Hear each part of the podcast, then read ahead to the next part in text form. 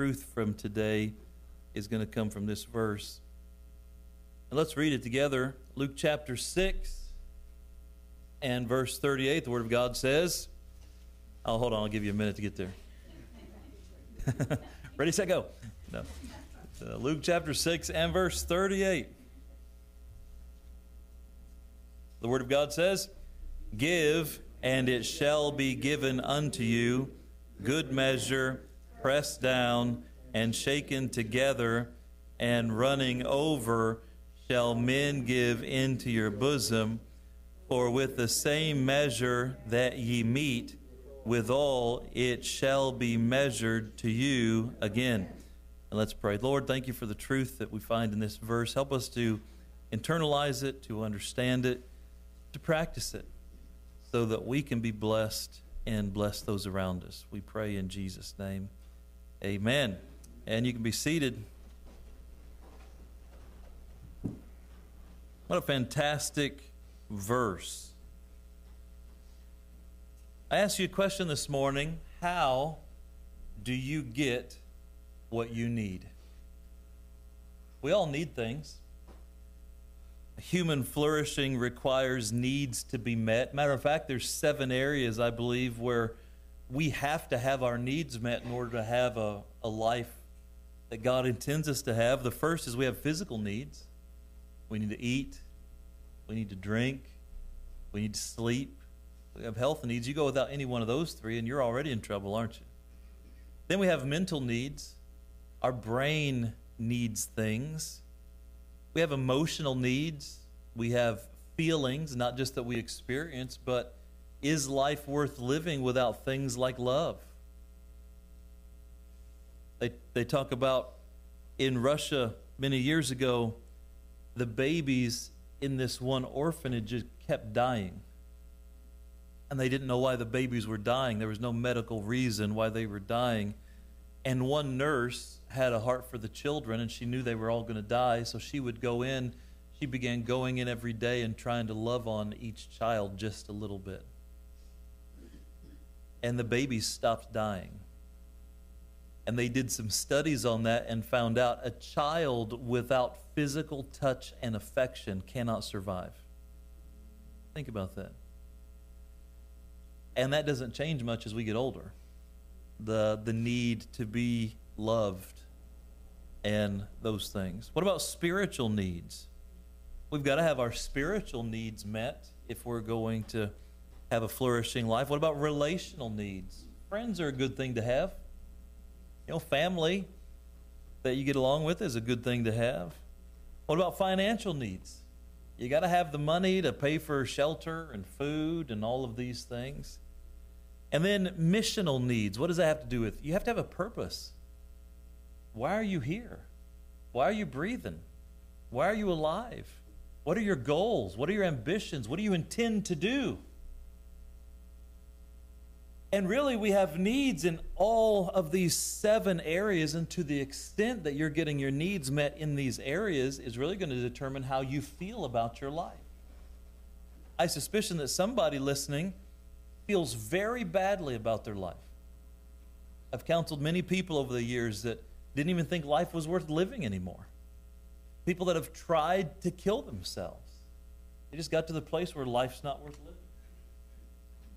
People can get to that place. Everybody in the room uh, and everybody under the sound of my voice has this feeling about how you are doing in this life. Sometimes you feel pretty good about it, sometimes you feel pretty lousy about it, sometimes you feel stuck and you know your needs aren't being met in a certain area and you've tried to, to figure this out, and no matter what you do, doesn't seem to work. That's a pretty discouraging feeling, isn't it? The question is how do we get our needs met in these areas? There are three carnal ways that we go about trying to get our needs met, and all it does is cause pain and suffering. The first is domination. I will take what I need. And if I have to, I'll take it from you. I will demand it. I will demand love. I will demand respect. I will demand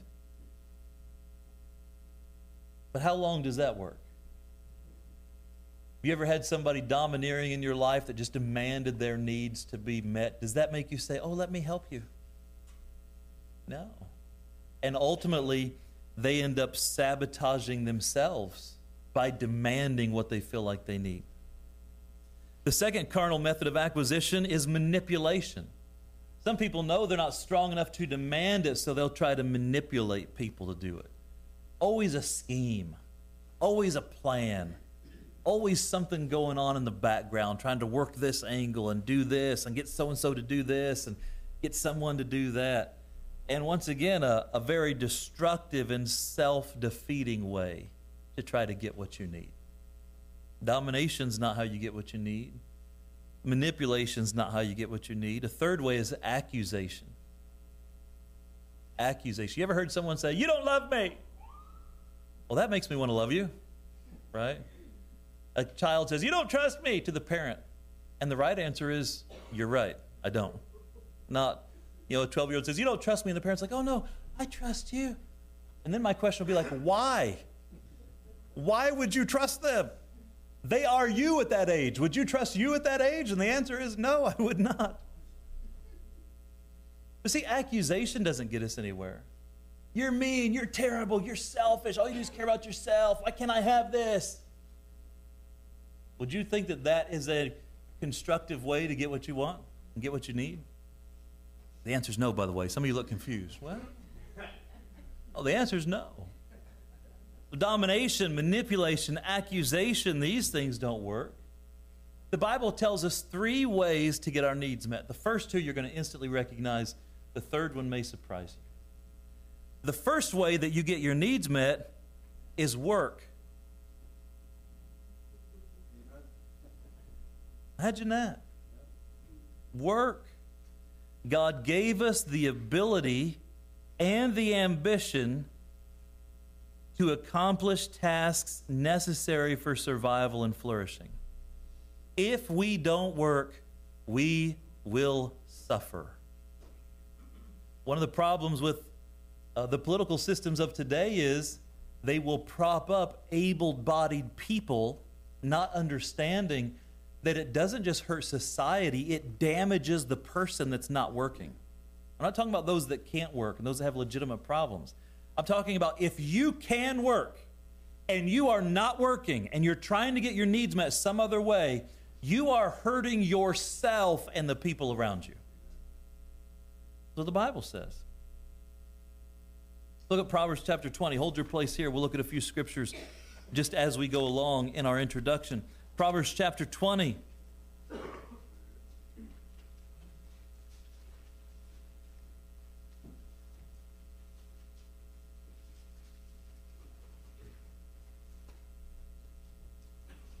Proverbs chapter 20, verse 4 talks about the sluggard. The sluggard will not plow by reason of the cold. So the sluggard basically always has a reason, right? Uh, and here the example reason is hey, it's too, it's too cold to go out and plow the field. It's too cold to go out and plant. Well, what happens? The sluggard will not plow by reason of the cold, therefore, he shall get a preloaded card Oh, is that what it says? The sluggard shall not plow by reason of the cold, therefore he shall get a cell phone. No. The sluggard shall not plow by reason of the cold, therefore shall he beg in harvest and have what? Nothing. Nothing. You want of the things that'll make you a hard worker? You need to eat. You need a place to live. You need money. I never really learned how to work for myself until I became self employed.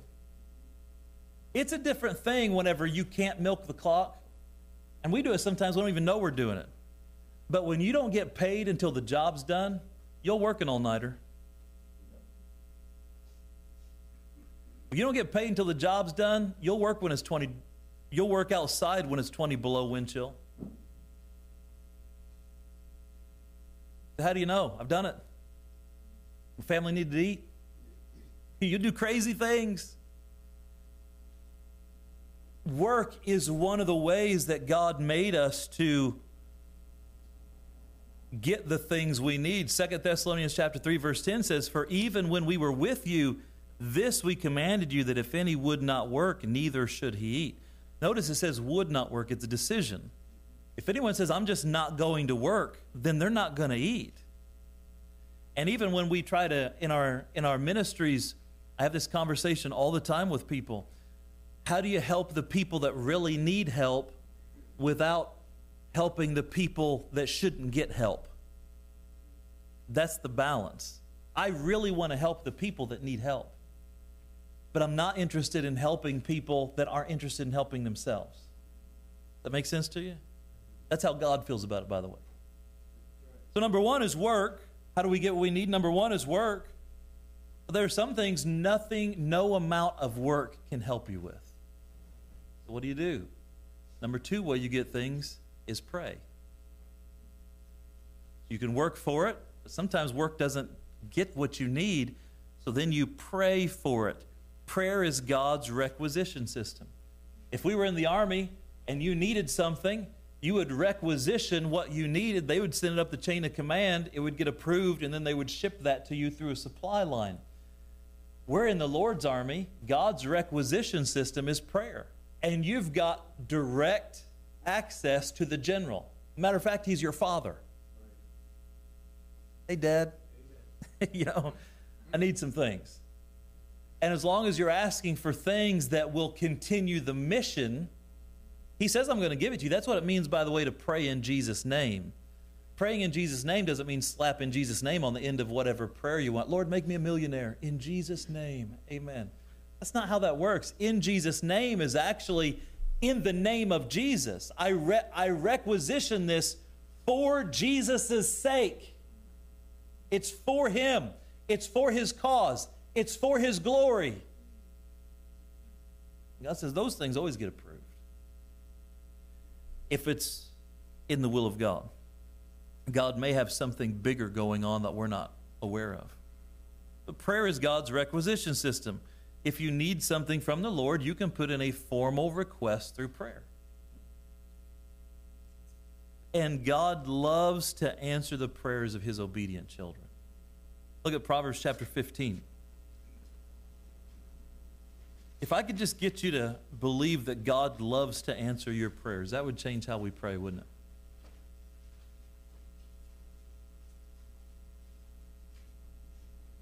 Proverbs chapter 50, verse 8 The sacrifice of the wicked is an abomination to the Lord, but the prayer of the upright is his what? Delight. Delight. Now, what's harder? What costs more? Sacrificing an animal or saying a prayer? It's, it's a lot harder work to sacrifice an animal. But God says, you can sacrifice, you can give me your best, and if you're wicked, I won't receive it. But God says the prayer of my children, the prayer of the upright, is my delight.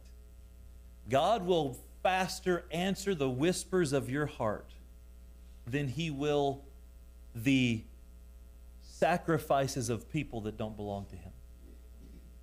He loves to answer our prayers. And so, how do we get what we need? Number one's work. Work all you can. Work, work to try to get what you need. Number two, prayer. Some things you can't work for. Some things you can't buy. You need to get them from God. But there's a third way to get what you need that I think is often overlooked, and that is give.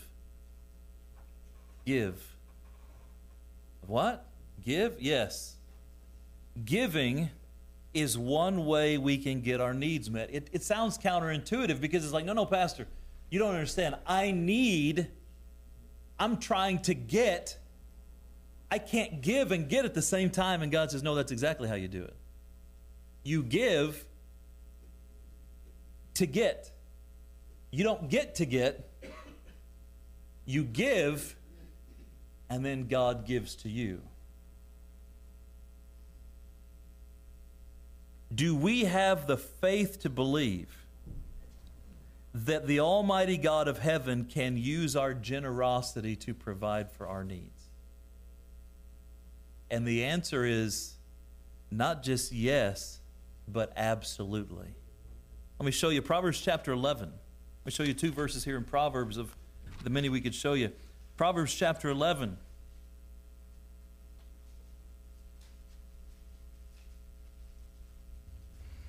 Look at verse 24. There is that scattereth and yet what?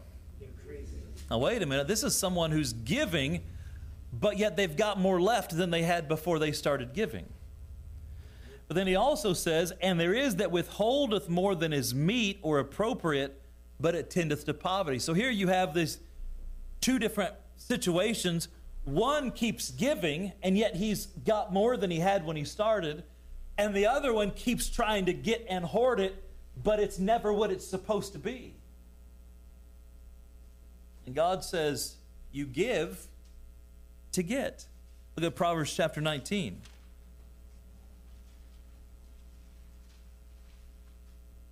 Proverbs chapter 19.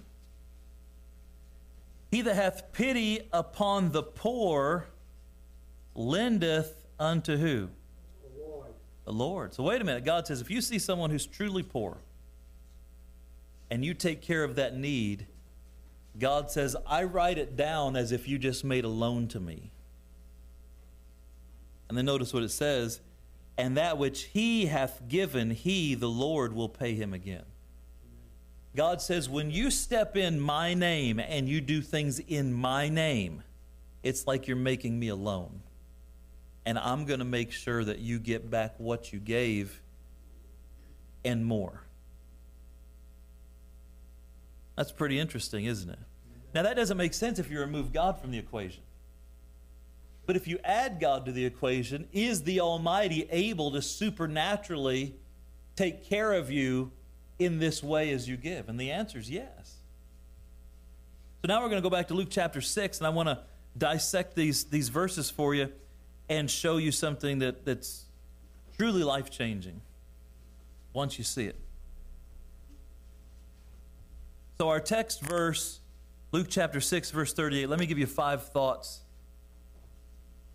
for the message today. Number one, we give to obey God's command we give to obey God's command. What's the first verse? What's the first word of Luke chapter 6, verse 38? Give. give. Now, if I just said give, is that a question? No. Is it a suggestion? No. It's an imperative. Give, in that sentence structure, it's the understood subject of you, you give. So God says, hey, give. Give. Be a giver. Every Christian should be a giver. And we've preached entire sermons on that so that we understand that God commands us to give. Look at Acts chapter 20.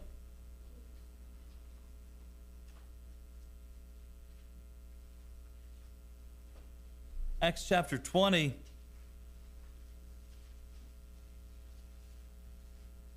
And verse 35, the Apostle Paul here is talking to these folks He's not going to get to see them anymore. It's his last time to see him. Verse 35 I have showed you all things, how that so laboring ye ought to support the weak, and to remember the words of the Lord Jesus, how he said, It is more blessed to give than to receive. It took me a lot of years to learn that, but I'll tell you it's true. I have more fun giving than I do getting. I receive more joy giving than I do getting. That's not my natural state. Some of you naturally just you were came out of the womb, you're like, I love to give. And the rest of you are like, My name's Jimmy, I'll take all you give me. You know? I was a Jimmy. Hey, you want to help me out? Praise God. God had to teach me after I got saved. God had to teach me. No, it's more blessed to give than to receive. And it really is. And once you get that, it, it adds such a joy to life that you'll never get in getting. So Jesus is trying to teach us it's more blessed to give than to receive. So God says to give, back to Luke chapter 6, verse 38. What does it mean to give? Just so we're all on the same page, Webster's 1828 dictionary gives the primary definition of the word give as, quote, to bestow, to confer, to pass or transfer the title or property of a thing to another person without an equivalent or compensation. So basically, giving is I'm transferring something that belongs to me or it's in my possession. I'm giving it to you, and you are not giving me adequate compensation. Right? That would be a purchase. If I give you something that's worth $20 and you give me $20, I didn't give it to you. You bought it from me, right? But if I give you something that's worth $20 and it's yours, let's give it to you. That's a gift. So it really is giving without the thought of return. So basically, the whole idea of giving is I'm giving you things that are meaningful to me, but I don't expect the same amount back from you. And that actually falls in line with God's love. The agape love of God is giving. Ultimately, you can boil it down to giving or taking care of the needs of another without thought of return, right? I'm going to give to you without thought of return. I'm not going to demand equal compensation.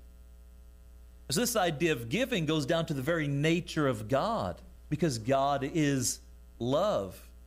God is committed to caring for the needs of others without thought of return. And so, He asks us to do the same. I want you to notice something interesting here as well. Probably this entire sermon, so far, you've thought of money. But do you know that the verse doesn't say anything about money? Now, it's true for money. Why is it we always think of giving in terms of money? Notice the verse again give and what's the next word? It. it shall be given unto you. Well, what's the it? And the it is whatever you decide to give. You decide the it. You give money, God says, okay, you're giving it, and this principle applies to you. What about if you give your time? God says, give your time, and your time shall be given unto you. What about love? Give love, and love shall be given unto you. You can put anything in the word it there, and this is the power of the verse, and this is where the Almighty comes in. He says, I want you to understand, you've got to think bigger than money. You've got to think about the more important things in life. Give, and it shall be given unto you. We get to decide the it when we choose what to give. So, number one, we give to obey God's command. What do we give? Whatever we choose to give. Number two, we give to be like God. We give to be like God. God is generous, He commands us to be generous as well. Now, what's really interesting is the entire context of this verse has nothing to do with money, although I believe the principle applies to money. Look at verse 36. Be ye therefore what? Merciful as your Father in heaven is merciful. What's the it in this verse? Mercy. Give mercy, and mercy shall be given unto you. But why should we give mercy? God says, Give mercy in order to be like your heavenly Father. If you want to be like God, you've got to learn to give people mercy. What's mercy? Mercy is not giving them what they deserve, it's giving them some space. Someone fails, someone doesn't come through, someone doesn't reach the expectation, but we're going to give mercy. We give to be like God. Be therefore merciful as your Father also is merciful. I said, number one, we give to obey God's command. Number two, we give to be like God. Number three, give regardless of the response. We're supposed to give regardless of whether we get anything back. In fact, we are supposed to give precious things to people knowing they're not going to give them back. You say, How do we know that? Look at verse 35. Luke chapter 6, verse 35. But love your enemies. Is it natural to love your enemies? No. If you stop fighting with your enemy and say, Look, I'm going to practice Christian love towards you, do they say, Oh, okay, I'll do that too? No, they don't. God didn't just say love them in some abstract way. The verse says, But love your enemies and do good. They do bad, you do good. They're mean to you, you're kind to them. They say hurtful things, you don't respond in kind. He goes on to say, and then lend. By the way, if they need some money, give them some cash. To your enemies. Listen, friend, I've had people that have been upset at me, and sometimes you respond in Christian love and it calms the situation down. But sometimes, no matter what you do, they're not going to respond in kind. Why? Because ultimately the problem was never me, it was in them. But God still says, love, do good. Matter of fact, if they need something, let them borrow yours. And then he goes a step further, hoping for nothing again. What's God saying? You give what you're supposed to give regardless of the response. Why? Because it's right. It's right. Matter of fact, we won't t- take time to look at it. Romans chapter 12 says, Vengeance is mine, saith the Lord.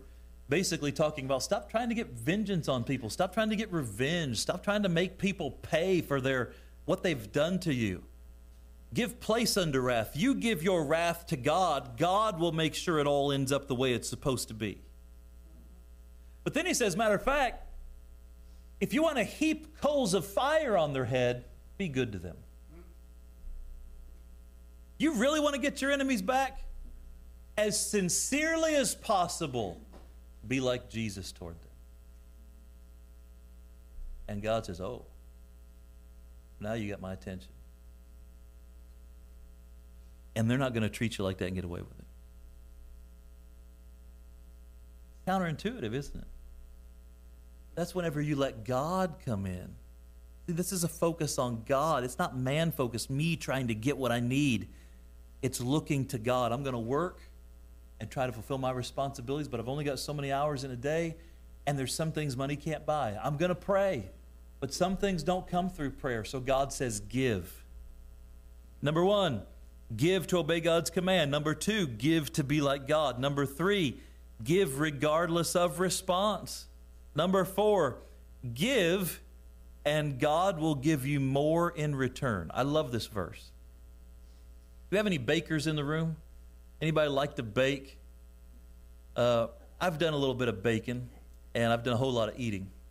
And uh, you're going to eat, you might as well learn to cook. Amen. I love brown sugar. Anybody like brown sugar? I mean, I just, in oatmeal, in my mouth, I mean, I just love brown sugar. It's just good stuff. But you know, one thing I love about brown sugar is you can really pack that stuff in there. Right? You get a cup of sugar and you get a cup of sugar. You know, you can try to push it down in there and shake it around and overflowing, but it's only going to do its thing. Man, you take that brown sugar, there's a big difference in a cup of brown sugar just poured in there and a cup of brown sugar that's been massaged. Right? Look what God says Give and it shall be given to you. What's the it? You decide. But notice, God's going to give back to you good measure. That means He's going to fill it up, press down. Then think about this. Think about like a cup measuring, a measuring cup full of brown sugar. He's going to fill it up overflowing, good measure. And then he's going to push it down in there. And then he's going to shake it around and push it down. And then he's going to fill it up again where it's running over the sides. So what God says is, you give me a cup of sugar, and I'll give you more than a cup back. Give, and God will give you more in return. You cannot outgive God. What's even more fascinating is God allows you to decide the measurement. You know what's better than a cup of brown sugar? A quart of brown sugar. You know what's better than a quart of brown sugar? A gallon of brown sugar. What's better than a gallon of brown sugar? 50 pound bag of brown sugar. I think my sugar just went up talking about all this. better better uh, get that checked out. Here's what God says You give a teaspoon of mercy, I'm going to use that teaspoon. I'll make sure you get back more, but the, the measure is the teaspoon. Oh, you give a cup of mercy. I'm going to use that cup. I'll make sure you get more, but you chose the cup. God says, You give a gallon of mercy. Now I'm going to use a gallon, pressed down, shaken together, running over. You use a five gallon bucket. I'm going to use the five gallon bucket. God says, I not only allow you to choose the it that you're going to give, I allow you to choose the measurement upon which I base your blessing. Isn't that amazing? Isn't God a good God? Here's what we do we give a teaspoon of patience and we want a gallon in return. And God says, You chose the teaspoon.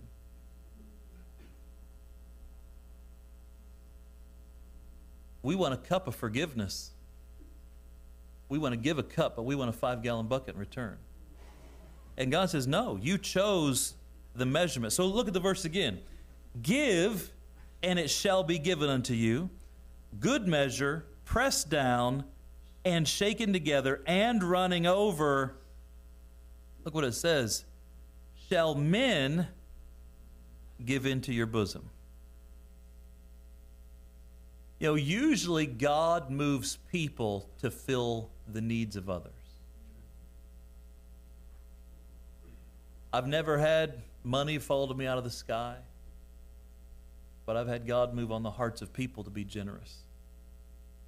I've never just had these kind words be spoken from heaven of encouragement when I'm discouraged, but God will send someone along to encourage me when I'm discouraged.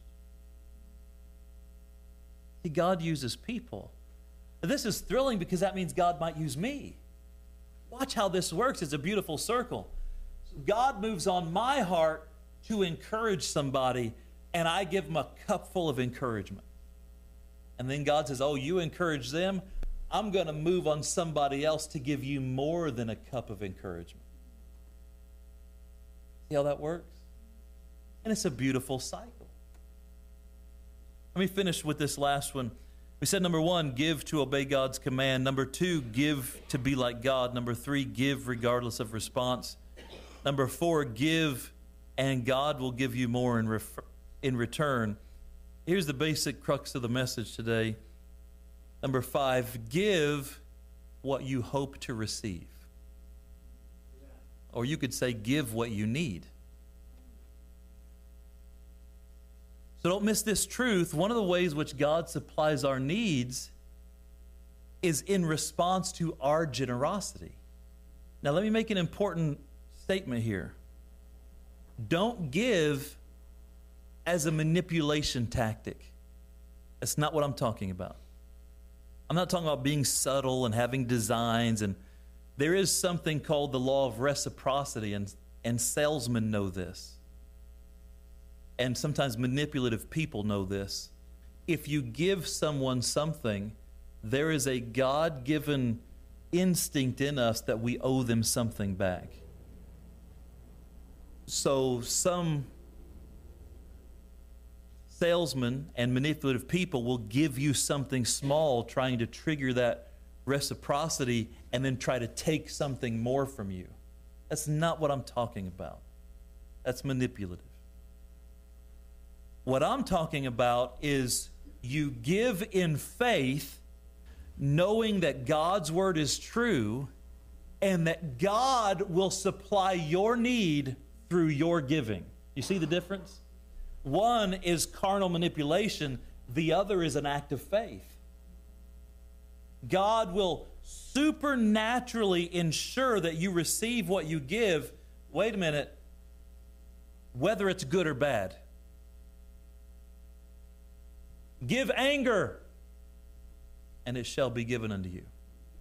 Good measure, pressed down, shaken together running over shall men give in your bosom.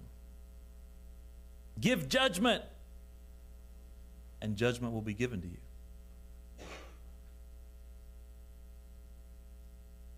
Give meanness, and meanness will be given to you. Let me show you this in the scriptures real quick. Look at Matthew chapter 5. Matthew chapter 5. We find this concept all throughout the scripture. I'll show you a few thoughts of it here.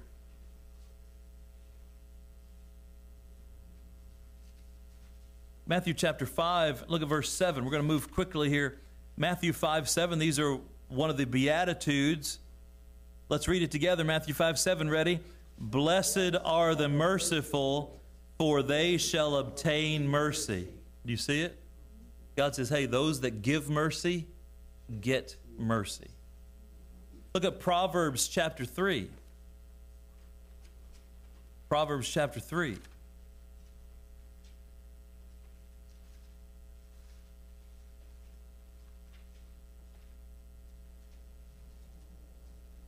Look, verse 34. Surely he scorneth the scorners, but giveth grace to the lonely. Who's a scorner? A scorner is someone who's not just judgmental, but they're so lifted up with pride they condemn everyone around them. They've lifted themselves up like judge and jury. Here's what you did, here's what you deserve, here's what you did, here's what you deserve. And scorners are one of the, the lowest levels of, of sin in the book of Proverbs where someone gets so negative. They're just, they're, they're just so negative, so judgmental. And God says, I have scorn prepared for scorners. Give scorn, and scorn shall be given unto you. Let's look at another one Proverbs chapter 18.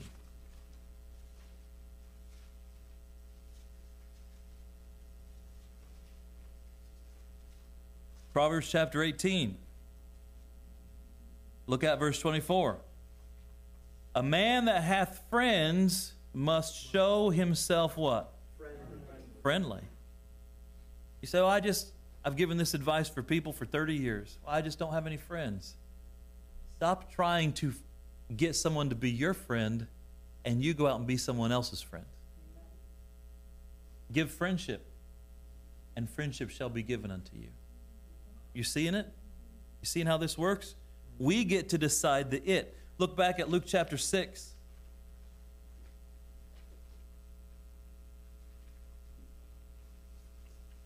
And it's right here in the context of our text verse.